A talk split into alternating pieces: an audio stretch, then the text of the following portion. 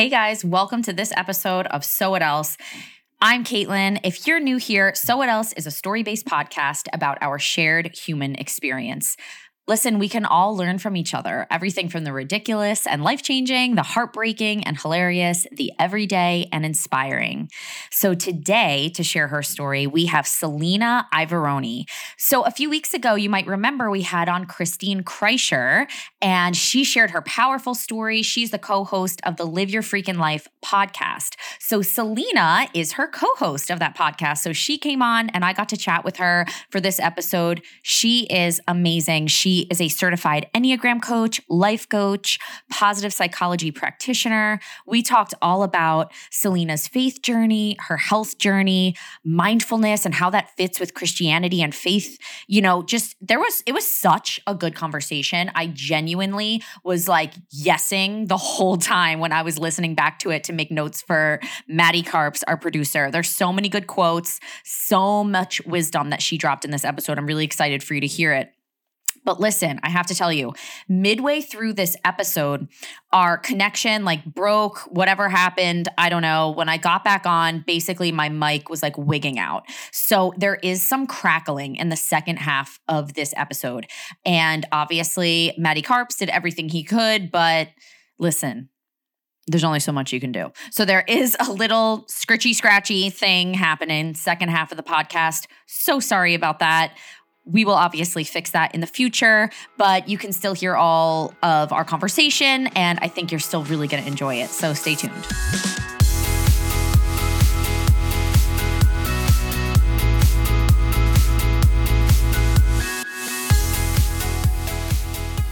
Salina, welcome to So What Else? Hey, how are you? Good. You look so lovely with your curly hair. Oh, thank you. And I have my curls going today, too. I saw your Instagram this week about your curly hair journey. Yeah, it is. It's a love-hate relationship that I'm with you. Yeah, I don't know anybody who has naturally curly hair that's like, oh my gosh, I love it 100% of the time, except for maybe Christine, the podcast with. Yeah, she loves hers all the time. I do not fall into that category.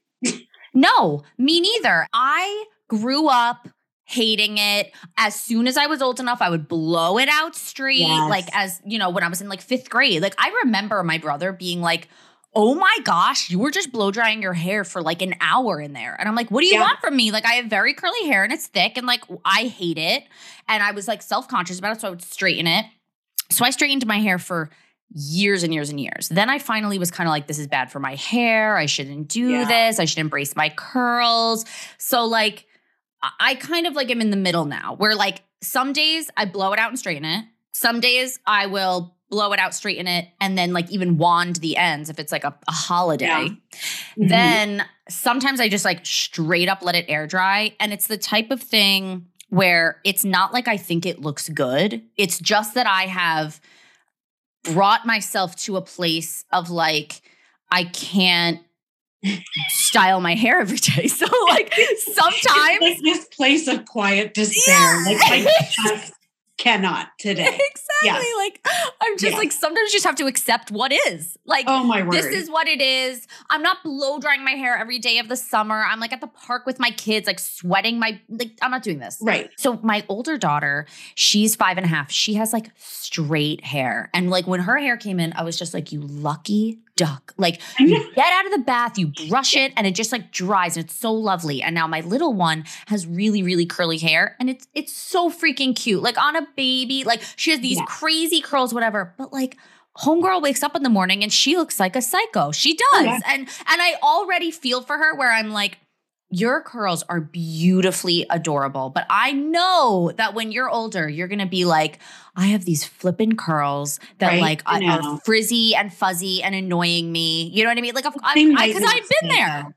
They might not stay. That's when they're that little. That's true. Sometimes they just go away. My daughter is 17. She's a junior in high school. Her curls make my hair look mildly wavy. Oh. Like she has the tightest ringlets all over her entire head. Does she like it? Long. She loves it. Oh, good. Her song, and it's beautiful, and people comment on it all the time. Mm-hmm. But I could not deal with her hair. When she got to fifth grade, the end of fifth grade, she was going into middle school the next year, which means the school day started earlier. I remember telling her that summer, listen, sweetie, I need you to figure out your hair, because what's not happening is me getting up at 6 o'clock in the morning so that I can help you do your hair before you go to school. It's not happening this year. No. So you have this summer to figure it out. Make a plan. I'm a tap out on this one. Absolutely. Absolutely. Oh my gosh.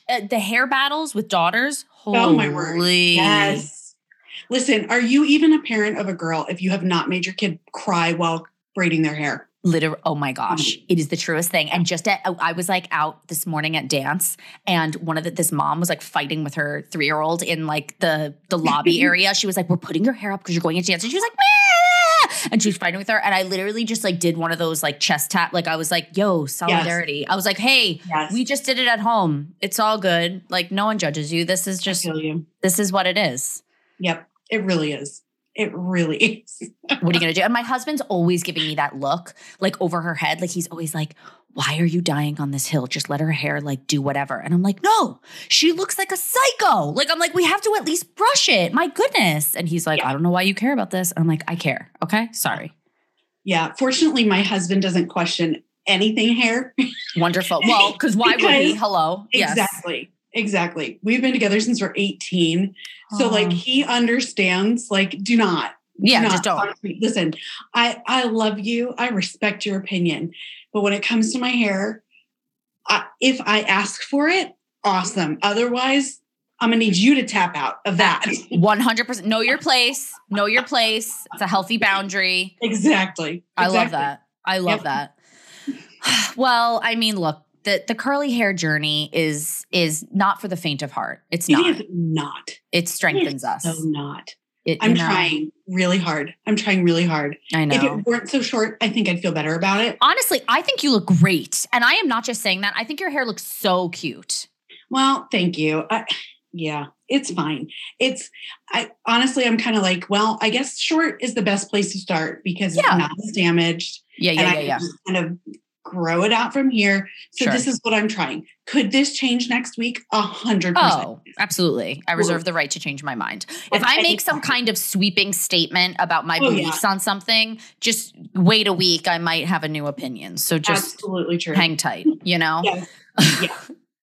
So other than being a fellow curly hair sufferer, I mean, that's dramatic, but you know, tell us who you are. What do you do? I already told everyone you're a podcast host, but what else do you do? What makes you you? Yeah. So I do a couple of things. Well, first of all, I have my husband, Frank. We've been married for eternity. It's been a hot minute since we've been together, which is eternity. Great. Yes. Yeah. Well, we are so thankful there was no social media when we got together as teenagers. Gosh. Yeah. Thank God every day for that one. Truly. I have 2 kids. I have my son, Alex. He is he's like this close to being 21. Oh. It's so bizarre and wonderful at the same time. So he's in college. And then I have a daughter, Cassandra. She is 17. She is a junior in high school. And so we're starting to do like college tours this summer for her and stuff like that. So yeah, we are like staring down the tunnel and can see the light to empty nest. Are you excited? Are you scared? Like, which mom are you? Well, so it's a little bit of both. Yeah. I remember we had kids early, not on purpose, And I remember we were doing the math. And I can still remember the day my husband was like, do you realize, Selena, that by the time we're like 45, 46, both our kids will be out of the house. Yeah. You'll be so young and be able to do things. You know what? You're right. You're right. So there's a piece of like excitement because I actually still really like my husband. So that helps. So there's a piece of excitement, but there is that like, oh my gosh. Yes. They'll be out of the house. Yeah, that's crazy. But you're right. Like having kids really young, I mean, like you said, it was accidentally, but people do that purposely because they're keeping in mind, like I want when my kids are grown and out of the house to still be young. Yeah. No, as you are. I think there's something to that. Also, really think there's something to having kids young because listen, by the time I was like 35, I had friends who had kids later, and I'm like, I'm tired just watching you.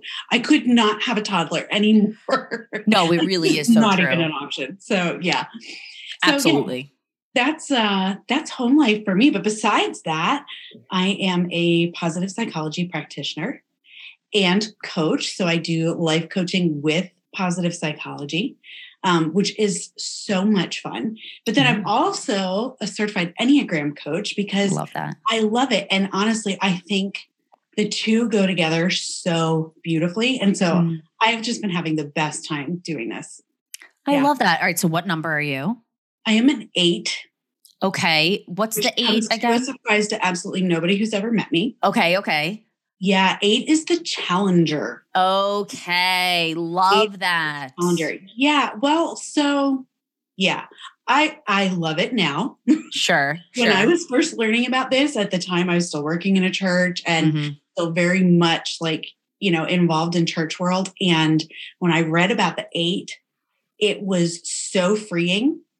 Because it was like, oh my gosh, okay, wait, I was made like this. Yes. Oh my goodness. Because the messaging that you get out there often is be nice, be sweet, be all these things. Yes. And I always tell people while I am kind, I don't know that I've ever been called sweet in my life. So it's just a thing. It really is so true though, how like, a lot of times, especially in like the Christian world, it's kind of like sweet becomes like a fruit of the spirit or something. Yeah. Like, it's just kind of like, oh, you're supposed to, but it's like, not everybody is like precious. You know what I mean? Yeah. But like, that's okay. Like you should, like you said, we're kind. You can be kind. Absolutely. But if you're someone that's more of like a straight shooter that just says it like it is, that doesn't make you sinful. People are built that way. Exactly. Yes. So yeah, when you're a woman 8, I always say this, a woman 8 in the church is the trifecta from hell, straight from hell. Oh my gosh. Impossible. Well, good for you for pressing into that. But you're right though. Like it is really freeing. That's what I love about the Enneagram. And like, we won't go into a whole thing because we did have episode something. I'll check everyone who's listening to this episode number something with Kate Doyle. She's an Enneagram coach. She broke it down. She explained what it is, what the numbers are. If you have no idea what we're talking about, go listen to that. But it can be so freeing when you first read about your number and you think, oh my goodness, okay, there's other people who think like me. Like, yes. I don't feel this way just because I'm a jerk. Like there's actual reasoning behind this. You know what I mean? Like why I feel this way and act this way and have these emotions. Yes, 100%. It was super helpful in that too when my son discovered his Enneagram type. Oh my word. It was so amazing for us. I bet. Because he's so different from us. Yeah. And so we're playing that game of, is he okay? Like, is he all right? Like, is he depressed? Is he this? Is he that? You know, because he doesn't do the things we do and he doesn't sound like we do. And it just was so different. And then to learn, oh, you know what? He's a 5. And this is just how they are. Totally. And he's great. He's okay. Yeah. And it allowed us to stop making problems where there wasn't one.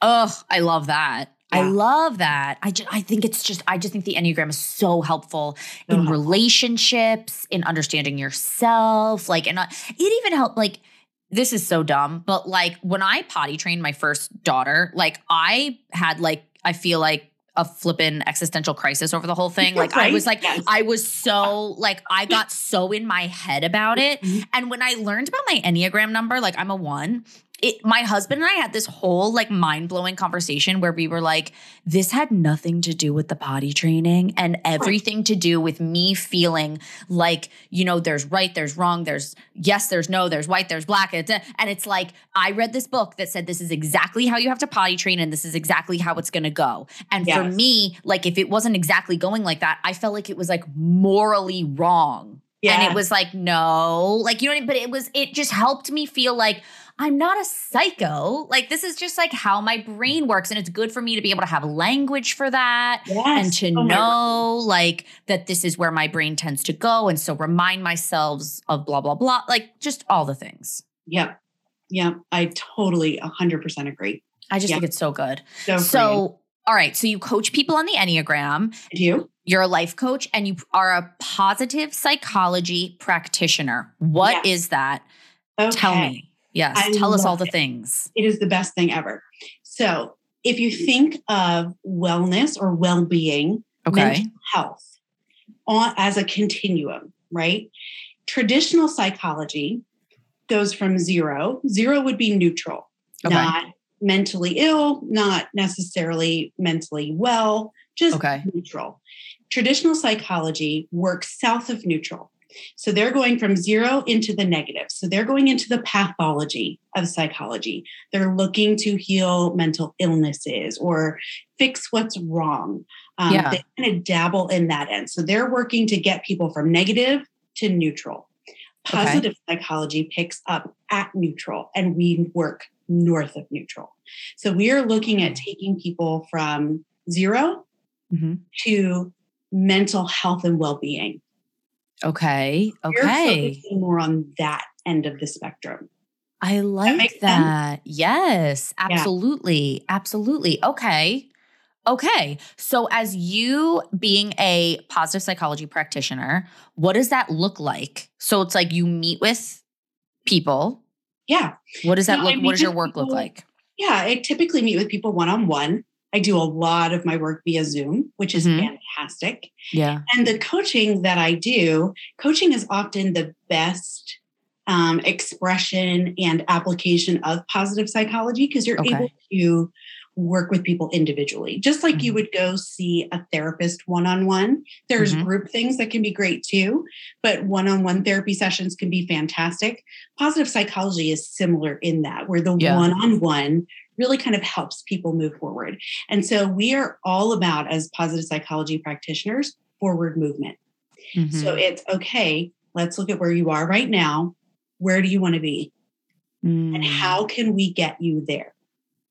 And a lot of what I do too that I love is just helping people kind of take a 360 assessment of their life, of all these different areas of their life and go, okay, how satisfied am I actually with these? Because it's amazing what we find when we actually take the time to look at it.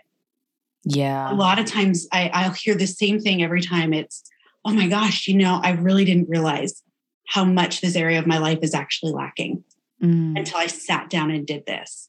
And then we kind of talk it through and come up with a plan to kind of help them move forward. But what's so cool about it is that it's never my plan.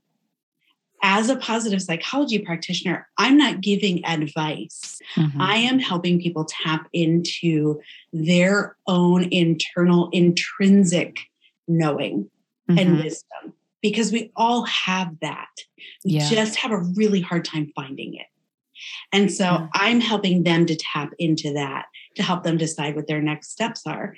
And then along with that, we're bringing in some best practices for positive psychology effects, where we're tapping into creating positive emotions, finding meaning, strengthening our vitality, things like that. Yeah. Yeah. So it's like helping people go from just like living to thriving. Absolutely. And the term that they use a lot in positive psychology is flourishing. Yeah. It's moving into human flourishing, not just existing, but that amazing fullness of life and experiencing that. That's so great. So I read the blog post you wrote about mindfulness. I want you to take us through that for sure, because I just love that. I loved everything that you said. I'll let you say it and I don't want to give it away, but just like, I think that it's so important. We did an episode with Amber Newberry who does trauma therapy with girls through yoga.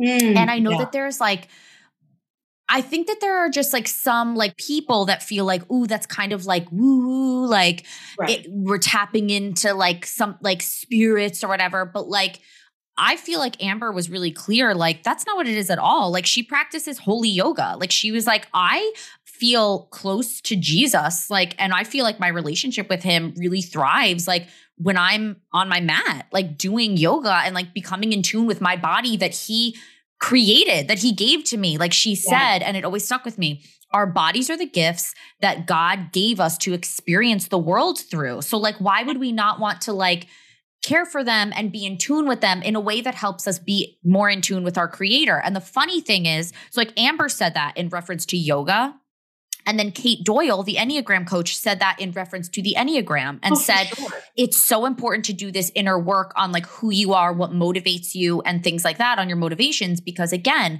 God created you a certain way. So why would you not want to be more in tune with who you are, what makes you tick and the way that you function so as to help you be more in tune with your creator? And I thought that was so beautiful that they both basically had the same message about two different things. And it makes so much sense. Yes. Oh my gosh. Absolutely. Absolutely. You know, I've said it before and I will say it to the grave that what I learned through all of this is that science and faith are not at odds. Yes. They're not at odds. Right.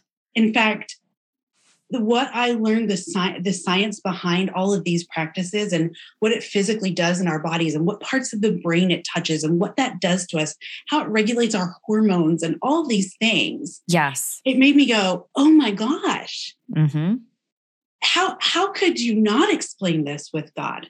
Totally. How could you not? Yes. So yeah, I am not of the thought that this should be scary.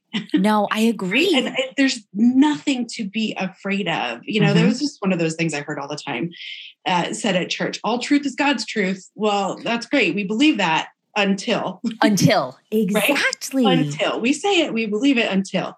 Totally. And so if all truth is God's truth, then there's nothing to be afraid of. I agree with that. So, you know, I do. Like we had two episodes, women who had been through significant trauma, and EMDR was like a huge tool for them in healing. Yeah. And I think that there are some people that if you describe EMDR, they'd be like, that sounds a little like, you know, like I said, like kind of like, ooh, what is that? Like kind of weird. Because it's like, you know, whatever, like there's like tapping and vibration, stuff like that. Yeah. And so like, some people I think hear that and they're like, no. Like that's not, no, it's not bad. They're not like putting you into like some kind of like weird out of body experience where you're just like, no, it's literally like scientifically proven to help the neural pathways file away your trauma. Yes. Why is it that we feel like that threatens God? Because it totally doesn't. Like he's bigger than all of that. Like he created this. Like he made our brain so that it functions this way. And how cool is it that somebody figured out this EMDR that helps us to heal our brain when it goes through significant trauma? I think that that's fantastic. Well, I think part of the issue is that, you know, I use the word church world all the time. But in church world, you know, we're often taught that our bodies are bad. And not to be trusted. Yeah. Yeah. Right. And so I think it becomes a threat to people within that mindset when we're looking into ourselves to heal and not solely to God. But what we're forgetting is that he's the one that placed us. Yeah. There's nothing to be afraid of there. Yeah. So I think that's where it gets to be troublesome. And also like, look, I have been the person who's like, yoga is bad. Like you cannot, you are tapping into stuff like meditation, like you better stay away from it. Right. I have been that person and I have changed my mind. Yeah. It's okay to change your mind. Yes. Right. When you learn something new, you're allowed to change your mind. Absolutely. It's all right. Because here's the bottom line. You could follow that trail all the way down if you really want to. Because I often say like, okay, you want to go there? We can go there. Did you put up a Christmas tree this year? Thank you. Did you put up a Christmas tree? Because I mean, if you want to start digging at the roots of things, why don't you go ahead and start there? And 100%. Then you can talk to me about yoga later. Yes, 100%. Totally. So, all right, the mindfulness thing. So you were basically, you were in a class or something and they were like, we want you to practice these like mindfulness things. And you kind of felt like, I don't really want to do that. Like take us through that story. Yeah. So we were learning about mindfulness and meditation. It was actually a unit in one of my classes. And meditation, I understood, like I could get that. It's for a set amount of time and you're, focusing, and usually you're just focusing on your breath, and, as thoughts come in, you push them away and you go back to focusing on your breath. And that is the practice of meditation at its core. Yeah. Right. That's it. I understood that. But mindfulness was something that I was really struggling with. I could not understand it because it was so much more abstract.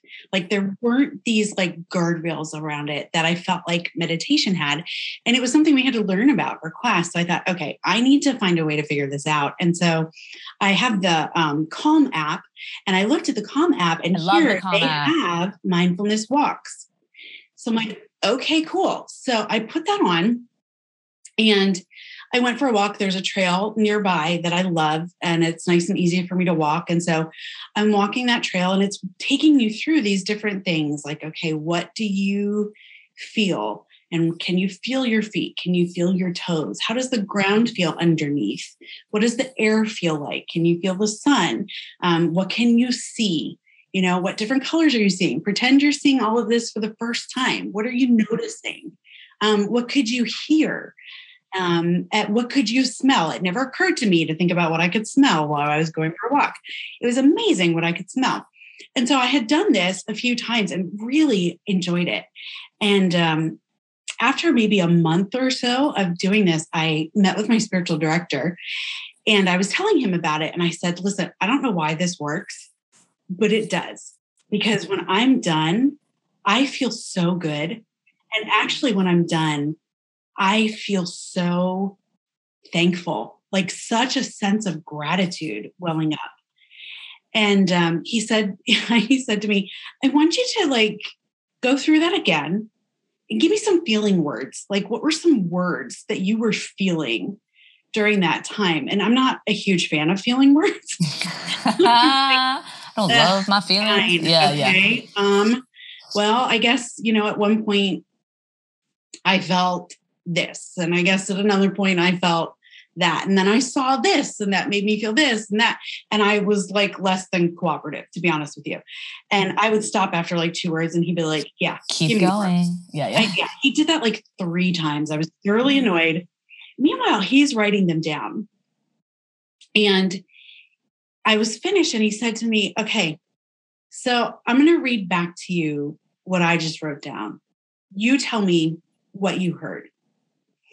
He said, you told me that when you take these walks, you're feeling kindness, goodness, gentleness, faithfulness, all these things. And he's actually naming off the fruit of the Spirit.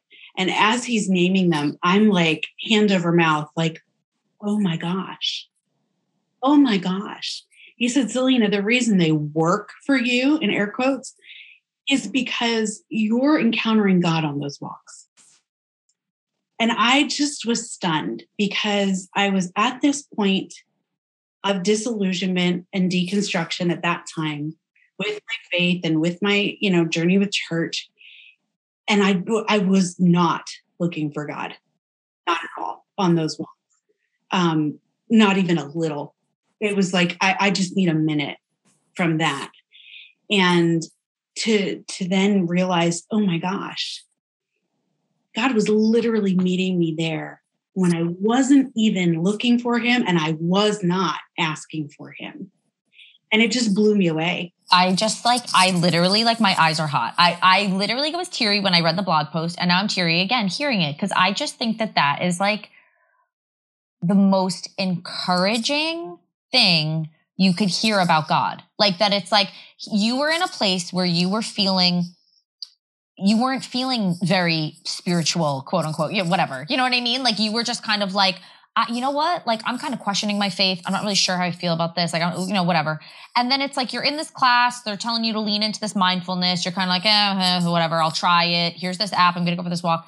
And you're breaking it down. And it's like, oh, wow. Like, you encountered God on those walks through this mindfulness app, you know what I mean?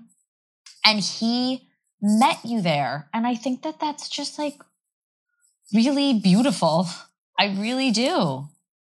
I think what was even bigger for me was looking at what are the implications of that, not just for me, for everybody. Like, just the implications. I don't know that anyone, I don't care what they believe, how they live. I don't care. I don't know that anybody could be far from God, because he's there when we're not even asking for him, you know? Yeah. Like, the implications just felt huge. And I still think about it, and I still don't know the fullness of what that means. And I probably never will, but it just felt like, oh my word, this is incredible. And yeah, I will never forget this. I love that. So you mentioned in there that you were in a period of deconstruction. So for people who like have no idea what that means, it's like kind of popular now for people to talk about. Tell us kind of like, what does it mean? And like, take us through that. Yeah, it's a bit of a buzzword right now. And I don't love that because I think there's a lot of misconceptions about what it is and why people journey into it. I started deconstructing before it was cool. You're so like, I did it first. I did it first. Yeah, no, I was not the first, thank God. But no, I think it is a little bit different for everybody. But for me, I came to this point where I was looking around and going, something's not right here. And when I say looking around, I mean, I guess I mean like at the church world at large, not just talking about a specific church or specific denomination, but just at large, because, you know, we're taught to look at the fruit. An apple tree is going to bear apples, right? It's going to grow apples, and good trees bear good fruit. And I was looking around at the fruit going, this is an awful lot of rotten fruit. This is an awful lot of rotten apples. And something's not right. Absolutely. And if somebody is like listening to this and they're like, I don't know what you're talking about. Listen, a very, very brief, non-deep Google search will help you to see that like people, you know, there's a lot of famous people out there who profess to like love Jesus and all the things, and they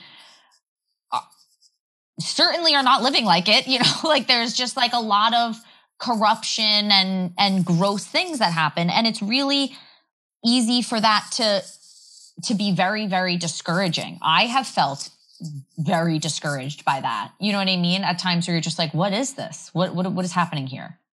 Yeah. And it was, I think for me, a lot of it was how I was seeing people treat each other. Yeah, totally. That was what was, I think, so disheartening for me. And there were other things, and there had been other things that we were taught and believed that never quite felt okay to me. And I had always kind of wrestled with those things. And so you put all of it together, and I'm going, I don't know what I think anymore. Yeah. And so that process of deconstruction for me is letting, as this is like a, I don't know if it's a dramatic way to put it, but it's kind of like, let's burn it all down and see what still stands. Sure. Let's just see what still stands. And Jesus still stood for me. Oh, yeah. I don't know how much else did, but he did. Right. He did. And so it was that process of dismantling. Like, wait a second. I was taught this, but that's not true. Or I'm not seeing that. And it's so incredible what happens when you start pulling that thread. Like when you start pulling that thread, I know people get scared because it's like the whole sweater comes undone pretty quickly. But my thought is, if that whole sweater can come undone so quickly, then I'm guessing that sweater needed to be remade anyway. Yes, totally.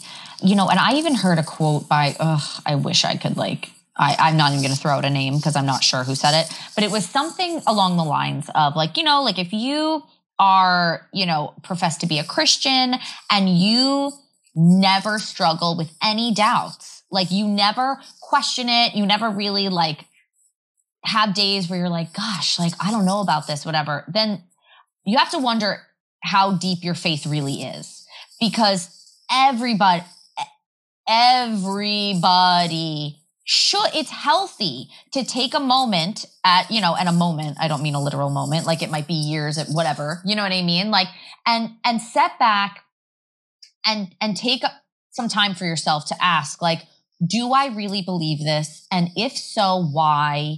And I'm not just going to like blindly accept information from people. Like I'm going to really dig into it myself and figure out what I think and not just like intake information from one source, you know, and like be more well-rounded about this and like really understand, you know, and I think that that's not only okay, but I think it's good. I think it's good, especially if you've been raised, like in, like you said, if you've been raised in the church world your whole life and never really taken a minute to stop and be like, I wonder like why this is, or I wonder what this really means, or what do I really think about this? You know, like I want to experience God personally and not just in a way that's been taught to me. You know what I mean? Like you just like, it's okay. You should test what it is that you believe to make sure that it is rock solid. Yes, absolutely. Absolutely. And I think that was for me, that was part of my issue because I just so blindly trusted what my leaders told me.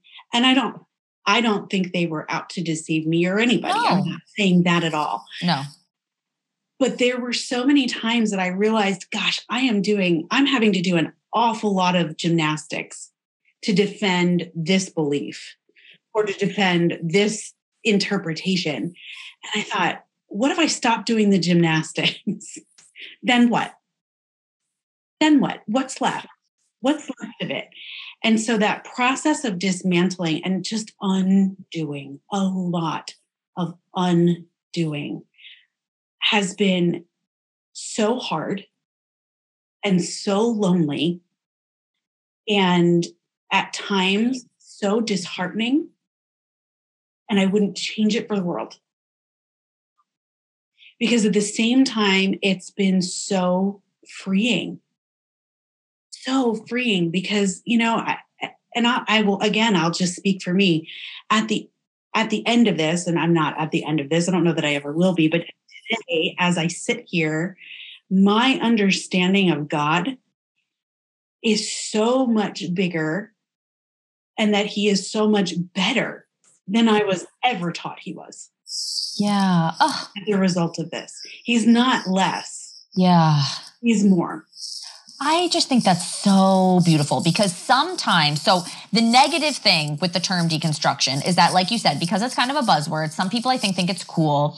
And so like sometimes people will be like, I'm deconstructing. And it's like, they're not really. What they're doing is they're just kind of like sticking a finger up at God and the church and walking away and not actually exploring anything. And that's not really what this is. That's a tantrum. Yes, thank you. That's a temper tantrum. You're mad because someone hurt your feelings, like at church or whatever, and you decided to be like, meh, like I'm leaving and I'm deconstructing. You know, fine. That's fine. And sometimes, rightfully so. Sure. Deconstruction is work. Yes. But like what you said, you're like, no, I didn't just like throw my hands up in the air and be like, screw you. Like, you were exploring, you were working, you were, you know what I mean? Like, and you deconstructed in the sense that you like, and correct me if I'm putting words in your mouth, but in the sense that you like questioned things you had been taught, you know, put it to the flame or whatever you know what I mean? And figured out where your true faith and beliefs were. And you built up from there. So it was like a tearing down and a rebuilding. Yes. Deconstructing and reconstructing.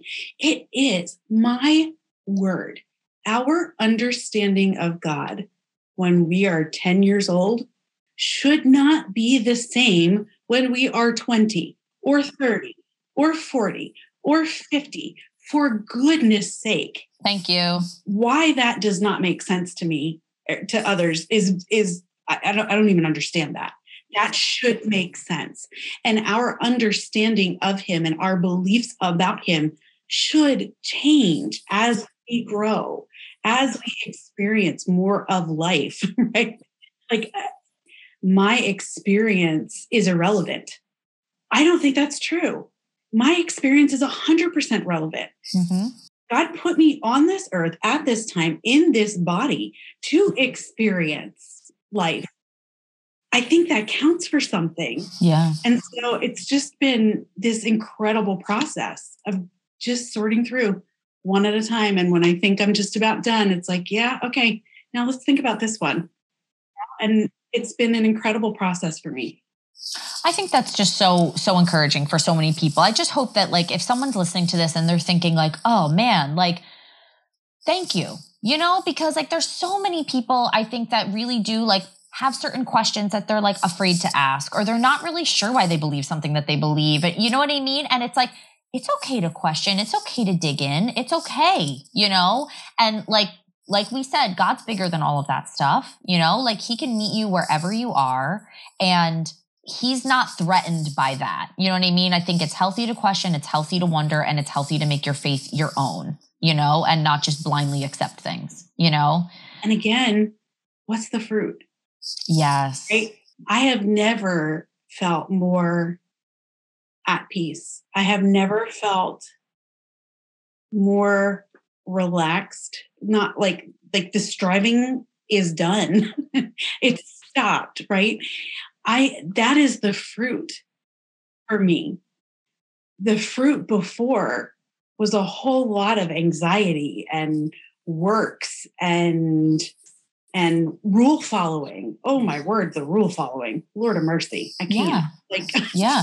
Yeah. Well, and it's funny because sometimes like you find yourself in certain environments where there's things that become accepted as truth. And like, if you really dig into the Bible, you're like, oh wait, that's not like actually in the Bible. Like that's actually something that someone made up. You know what I mean? Like it, you know, so it's just like, let's actually know what's like really in there. Yes. You know? Yeah. Oh my gosh. One of the first threads I started pulling on, and this was before even 2020 and all of that. I started learning about Proverbs 31. Notoriously, I was the one in Bible study going, I can't stand that woman. No, thank you. Okay. For people who don't know, Proverbs 31 describes like this perfect woman. Yeah, like the ultimate Christian woman. Oh my word. Yeah. Like never sleeps. Like I just can't. I started pulling on that thread and learned like, oh my word, it doesn't mean that at all. My word. That woman of valor is what it means. And it's like, I don't know, this strength and bravery in the face of danger. It's not somebody who can make you nice clothing and dinner. That's not it. Yes. And it's not a checklist to live up to, for goodness sake. Absolutely. I'm going to tell you a funny story though. I learned this and I remember the night I was reading about this and like pulling this all apart and going, oh my gosh, we have gotten this so wrong. And I looked at my husband and said, oh my word, that phrase, Eshet Shayel, is the woman of valor. Now, in most translations, it says woman of noble character. Gag me. Woman of valor is what it actually is.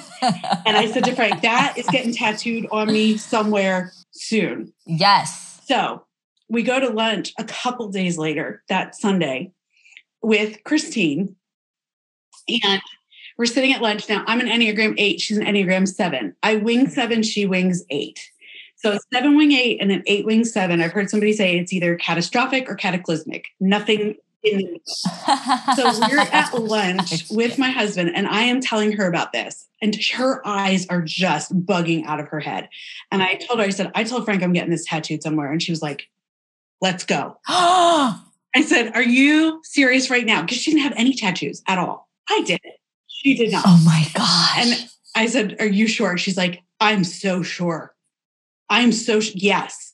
We literally got in the car, left my husband. I am obsessed. You're like, peace out. Have a good day. I said to Frank, do you want to come with us? He's like, no, I'm good. I love this. We literally left and went and ended up getting it tattooed. It was hysterical. God. Where'd you get the tattoos? We both have them on the side of our arms here by our wrist. I love it. But they're both different. They say the same thing, but they're both different. Yeah. I love that. That's awesome. See, you know what? It's just so true. Like there's so many things that Like somewhere along the line, someone we all heard the same Bible study or something that told us that if you're a Proverbs 31 woman, it means that you're quiet and mousy and sweet and you sew. Do you know what I mean? Somehow we all internalize that, whether they meant for us to internalize it that way or not, right. No shade at anyone, but for some reason, all of us that were raised in the church got it that way. Do you know what I mean? We all, and then we all went through a period where we were yikes, that's totally not my personality. And then it's and then upon doing further research, you're hold the phone. That's not what he meant, and then it's freeing. It's very freeing. It is. But you know what else too? It allowed me then to ask the question, what else have I been wrong about? Yes. Yeah. And it's been so fun to find out what else I've been wrong about, to be honest with you. And it's been a huge part of the process. It's okay to be wrong about something and say that. Yes. I was wrong. I've changed my mind in light of new information or whatever, fill in your blank. Absolutely. It's okay. And so, yeah, it's been the most fun. And too, going back to my positive psychology class. Yeah. Seeing all these people from these different cultures all around the world, the thought that they are less than in God's eyes because they don't believe exactly the way that I do, it was just absurd to me. Right. It's different when the actual people are right in front of you. Yeah. As opposed to when they're just a they. Yeah. Out there somewhere. Totally. So it really does make you dig in and question things. And again, if we believe what we say, that all truth is God's truth, then there's no question we should be afraid of. Yeah, you're right. You're right. I love that. I really do. Can you tell me a little bit about your diagnosis? You kind of referenced before, tell me a little bit about your diagnosis and tell me about the term spoonie. I've heard you use it. So take me through all this. Yeah. So I had mentioned earlier, I did hair forever. And I literally woke up on the morning. I remember the day, October 24th, 2012. Woke up in the morning and my left shoulder was killing me. And I'm left-handed. Okay. Me too. Oh. We're the best. Yay. Yeah. We're rare. Yes. I had done hair the whole night before and had people coming in later that day, but my shoulder was killing me. And as the day went on and as days went on, it progressively got worse and worse and worse to the point where I was in constant excruciating pain from shoulder to fingertip, 24 hours a day without any kind of relief, and just kept going to doctors and getting injections and x-rays, and they're we can't find anything. And the injections weren't really helping very much. And so I ended up having to close my business because I was down to about 20% range of motion in my arm altogether. I could hardly dress myself most days. It was so painful.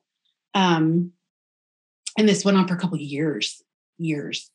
And I'll never forget, I went to pain management the one morning because they had me on all kinds of, nerve medications and all this other stuff. And he was wanted to up the dosage again. And it turns you into a zombie and it makes you gain weight. And I was I don't want you to give me more medication. I want this to be fixed. Yeah, fix it.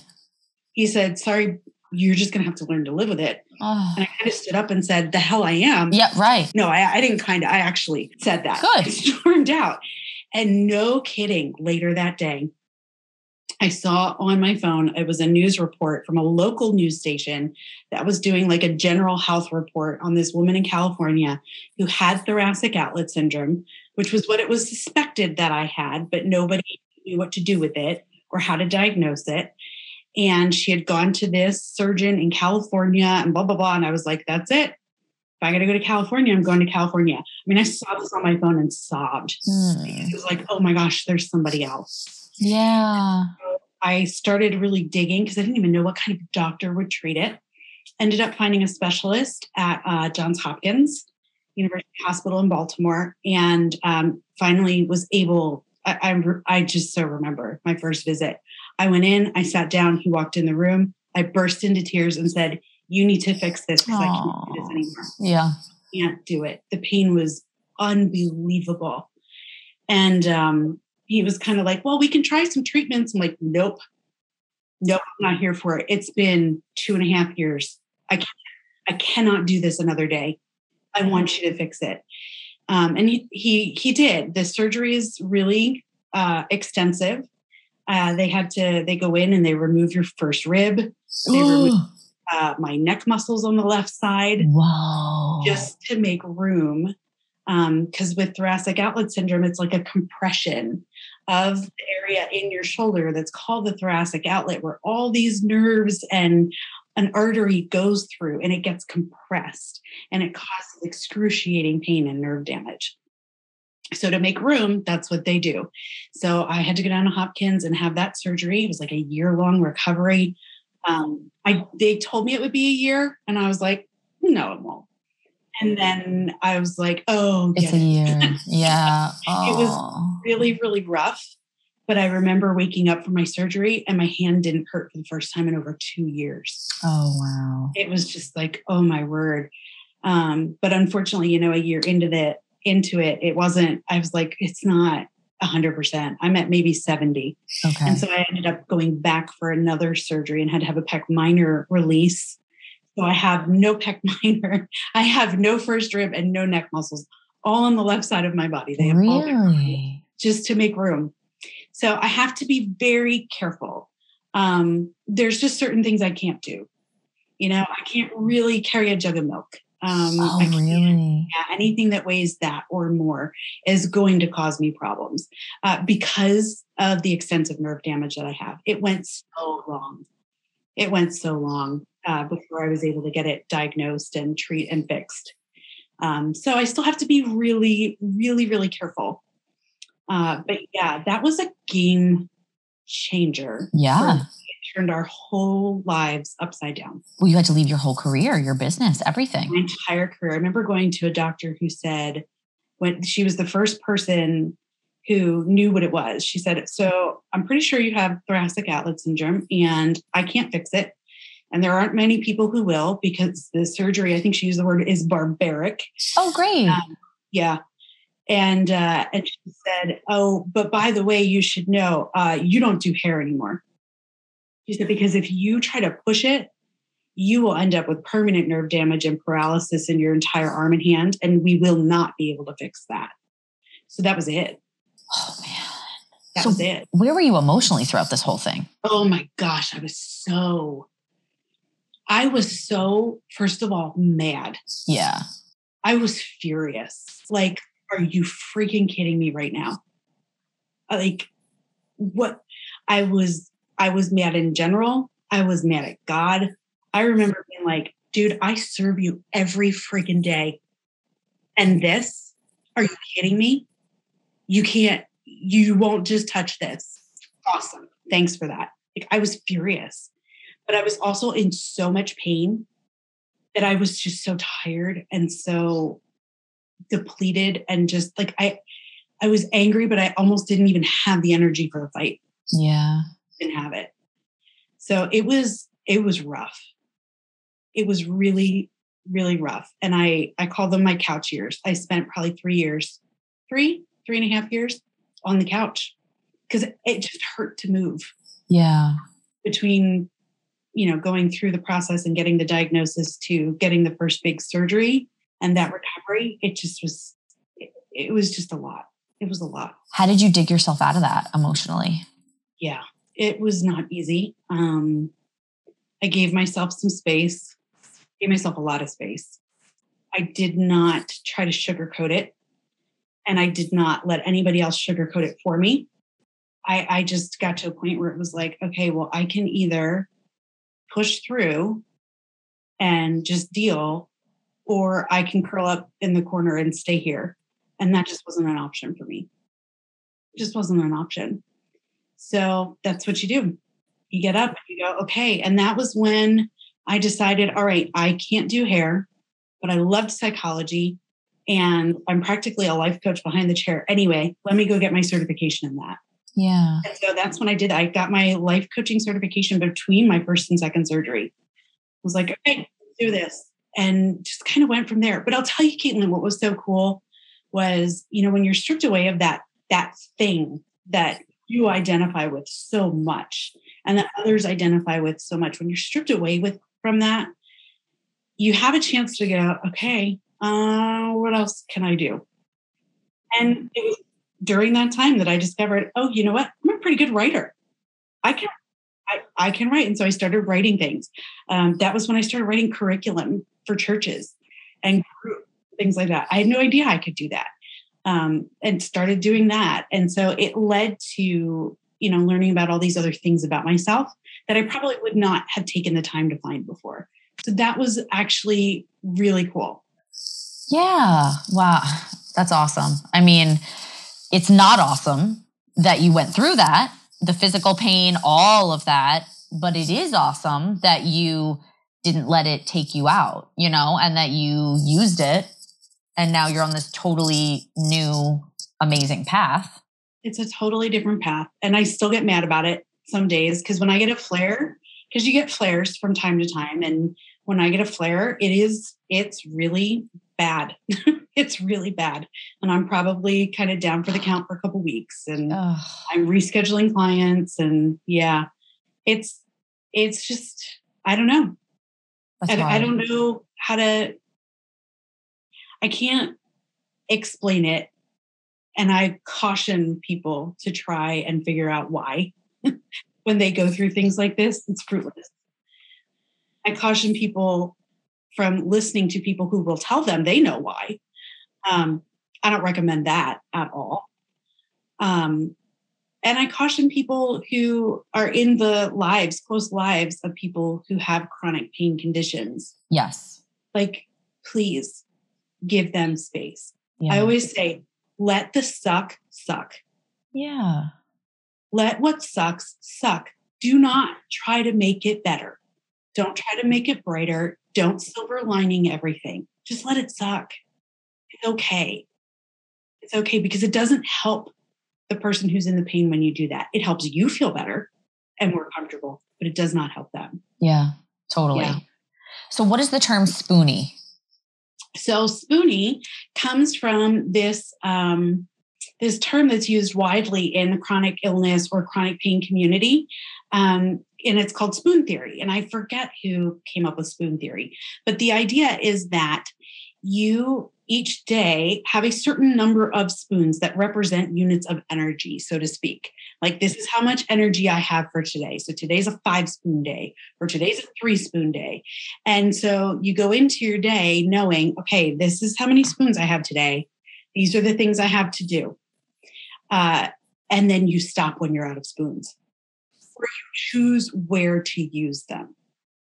So like a couple weeks ago, I had posted in my stories on Instagram that I was doing some cooking and getting a bunch of things together because I was having some people over and I was really excited about it. And I posted about that and I thought, oh, I need to go back and say something. And I went back and said, look, for all those in the spoonie community out there, this is what I'm choosing to spend my spoons on today. And I'm probably borrowing spoons from tomorrow. So I know what I'm doing. I know how it's going to affect me later. And I'm going to plan for tomorrow to there be a 0-spoon day because I just borrowed 2. Right. And so it's that constant managing of energy, so to speak. I love that. And that is so helpful because who among us does not either isn't related to or friends with or work with someone who deals with chronic pain or illness or whatever the case may be. You know what I mean? Yeah. Like it's common, unfortunately.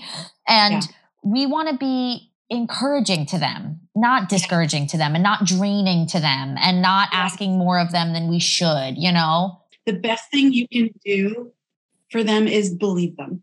Yeah, totally. When you have chronic pain, a lot of times it's invisible and you feel like nobody believes you.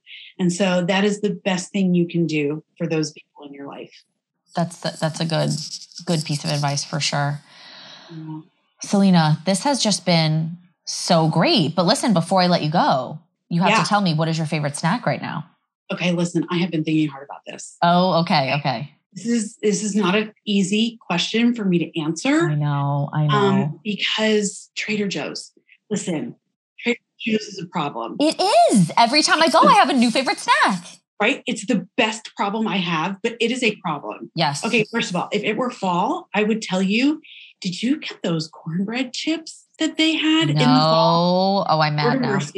Lord of mercy, Caitlin. Oh. They were like little rectangles of crack.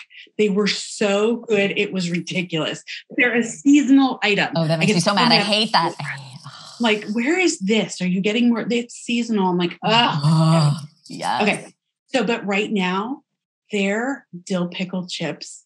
Have you had them? Oh my gosh. No, but my husband would love them. He is obsessed with dill pickle anything. They are so good. Oh. They're like, they're stupid good. They are my favorite snack right now. If I can keep them in the house, because my family eats them before I get a chance to. Oh my gosh. Because 20-year-old son. Do you, yeah, exactly. Do you dip them in anything? You know, I don't. I'm not a dip person. But see, that actually says more about the chip, like that it can just stand on its own. Like, I feel like that's a real glowing, like selling. Listen, it is beautifully a thick chip, but it doesn't tear up your mouth. Oh, that's a huge thing. You get those thick chips that it's like eating Captain Crunch without milk, right? Oh my gosh, it's so bad. You regret it always, every time. 100% of the time you regret it. Yes, no, and I wish, anyway, that's a whole other thing, Captain Crunch. But yeah, they don't rip up your mouth when you're eating them, but they're thick and they are so delightful. So delightful. Chips. All right, I got to look next time I go. That's on my list for sure. Yeah. Other brands are not the same. Don't even bother. Okay. I agree with that though. I really do feel like a lot of times the Trader Joe's brand version like is better. Yes. Like I even got graham crackers earlier the other day and I was like, these graham crackers are like better. Like they're like thicker or something. I don't know what it is. Like they're more like, I don't know. They're just really good. Have you ever gotten their dark chocolate covered almonds with sea salt? Turbinado sea salt. Yes. Oh my word. Life changing. I can't. It's beyond. They're beyond. They're so good. They are proof that God exists. They're so, whenever I make a charcuterie board, I put those on it. Yes. Like, as like a little sweet. Because it's like, they're so beyond. I love it. Thank you so much. This has been so fun. Thank you so much for sharing so many things. Thank you for having me. Yeah, I know. I feel like we talked about everything. I know, right? So where can people find you online? Yeah. So my website, you can find me at my website. My website is shutupanddoit.com because my coaching is Shut Up and Do It Coaching. So shutupanddoit.com. And then on Instagram, you can find me at Salina Iveroni. It's Salina. I won't even bother with the last name. If you can get my first name down, you'll be great. You'll find it. And same on Facebook is Salina Iveroni, same on LinkedIn. Love it. All right. We'll put all of that in the show notes, everybody. So go to the show notes. You'll be able to find it all there. We'll link your podcast, Live Your Freakin' Life, website, all the things. Thank you so much, Salina. You're amazing. Thanks so much, Caitlin. This was fun. Hey, thanks for joining us today. Don't forget to subscribe and follow on Apple Podcasts, Spotify, CaitlinElliott.com, or wherever you get your podcasts. And hey, if you want to toss us a 5-star rating, I would love you forever. Check us out next week for another new episode. And don't forget to follow us on Instagram at so.what.else. Editing and all that stuff by Matt Carpenter with Parable Productions.